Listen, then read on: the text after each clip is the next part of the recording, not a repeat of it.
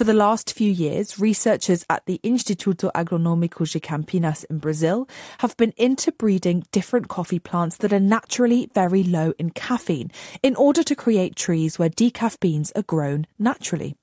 And the results so far are looking promising. If they're successful, they could tap into a new aspect of the global decaf market, which is estimated to be worth just under $2.7 billion. So for the researchers, these next stages are crucial.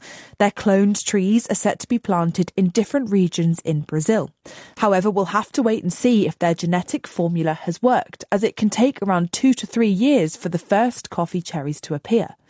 Only then will they be able to harvest, taste, and see if the buzz, or rather lack of, around their experiment is real.